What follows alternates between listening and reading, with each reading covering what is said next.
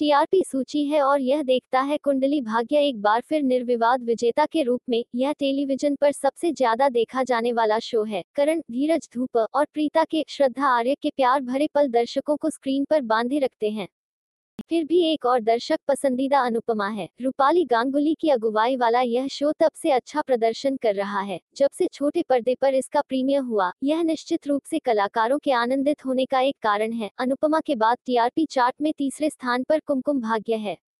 परीक्षण और क्लेश प्रज्ञा, सृष्टि झा और अभी शब्बी रहलूवालिया का चेहरा दर्शकों को झुकाए रखता है। भारत के सर्वश्रेष्ठ नर्तक ने भी दर्शकों के दिलों में एक स्थायी जगह बना ली है। यह शो चार्ट पर चौथे स्थान पर है और अपने अनूठे प्रदर्शन, जजों और अधिक के बीच मज़ेदार भोज के लिए प्यार किया।